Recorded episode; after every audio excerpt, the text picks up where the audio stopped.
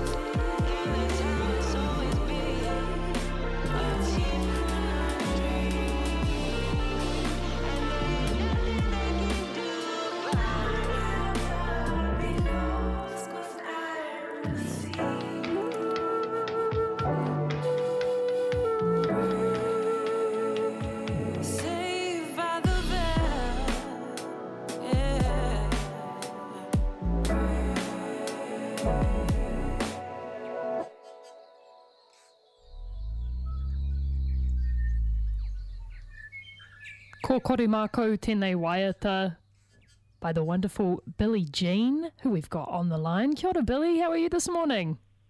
Kia ora. Yes, I'm good, thank you. How are you? So lovely to speak with you. What a beautiful, beautiful track. Featuring Asia as well, who's been a long-time friend and collaborator of yours. This is from your debut EP, which is out this morning, called Filter. You must be feeling pretty excited to have this in the world. Yeah, it's good to finally be at this stage of the process, where it's done. Yeah, totally. How long has this one been cooking up for you? Some of the songs are, about 3 years old, maybe.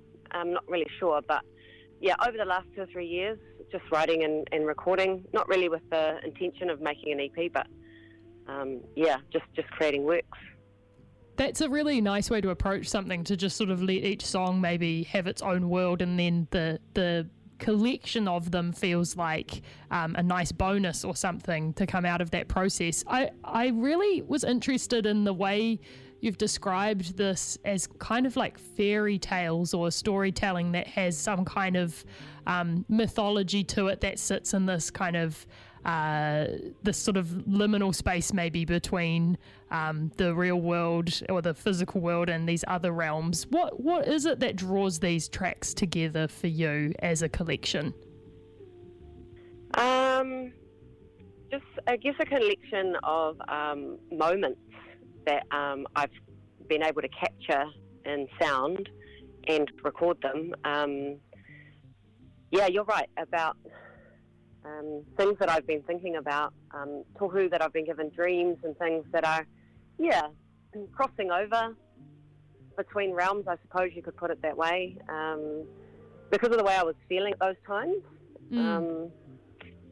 Which is quite good to have released that, because I guess in a way I've moved on from some of that, some of those moments into different moments.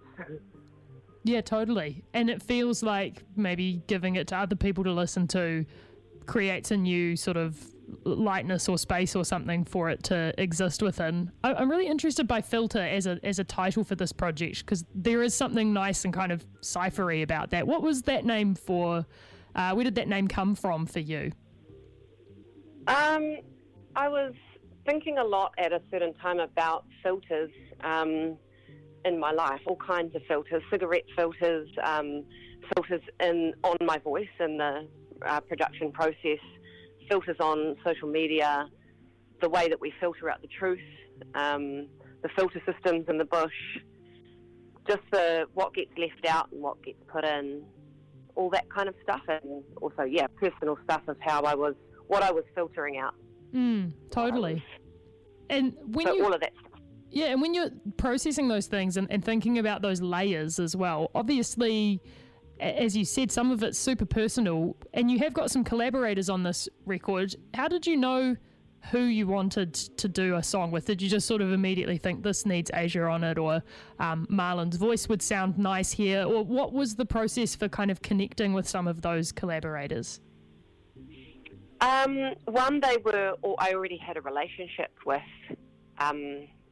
pretty much everyone in some kind of way, so part of an arts community. Also, so it wasn't just I thought of this person and then, contacted them. It was, we already had some kind of relationship. But, it was generally a sound that I was after, like it needed something. And sometimes I didn't know what that was. But for instance, I knew someone who played a piano in a certain way. Just brought them into the room to see what happened. Other times I had a specific idea of what I particularly wanted. Like you mentioned Marlon, I wanted that kind of almost a Pavarotti kind of drama to go with it. So that's kind of how it happened. Pretty organically, really. Sometimes it was that I was in the same space as that person. I think Asia ended up on the track because we were away together and I knew that the track was missing something, and she has so much magic in her pocket, so... Oh, that's a good thing to be able to tap into. It's nice to have friends with those sort of depths that you can plumb a little bit, eh? when you're hanging out.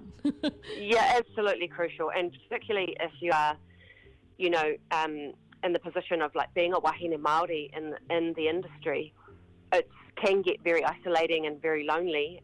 Working on your own, it's so important to have people around you that believe in you. Yeah, hard out and kind of can understand the spaces that you're coming from and the ideas you're getting at without having it to, be maybe explicitly explained or something along the process.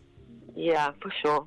There's some really good instrument sounds that ground this record. 808s, they come through in a big way. I really like the kind of crunchy, weight that they bring this album. What was the sort of sonic landscape for you?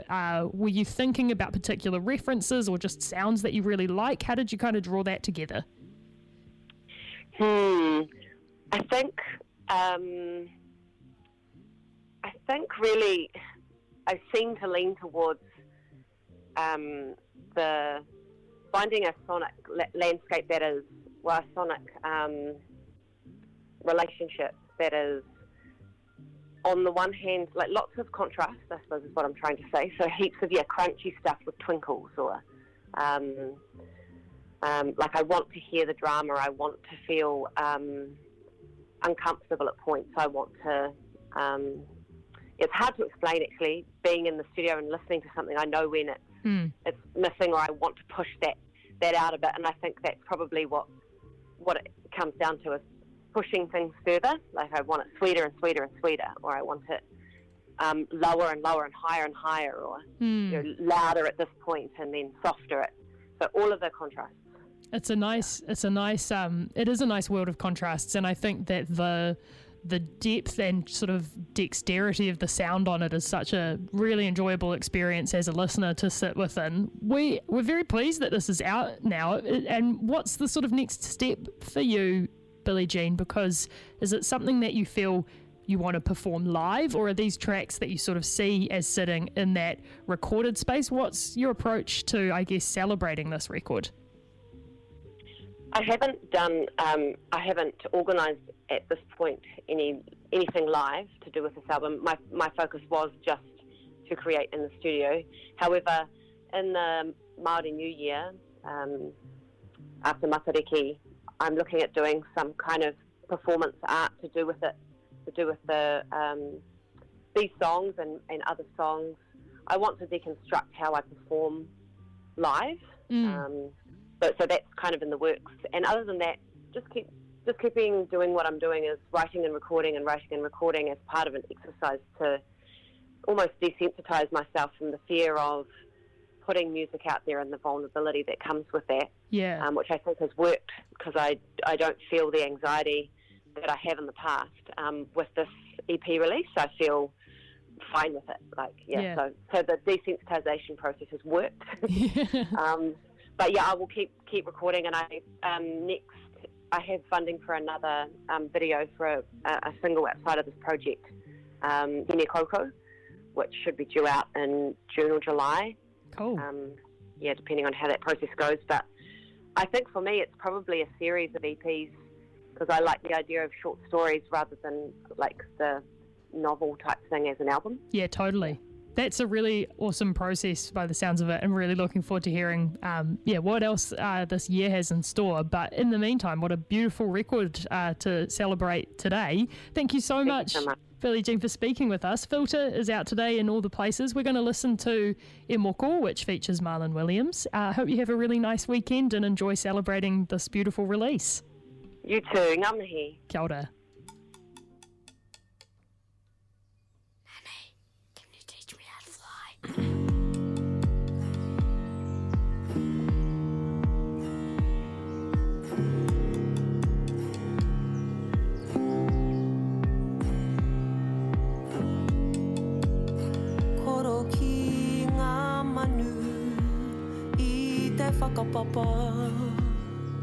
O te whenua o ngā tīpuna, mauma haratea, ngā moe moea roihia ki ngā tohu. Ko te mutunga, te tīmatanga, mai I te pā ki te amarama. Nā te hunga, kua tai mai I mua, he kai kei a uringa. Karanga mai e moko, ke kore tonua.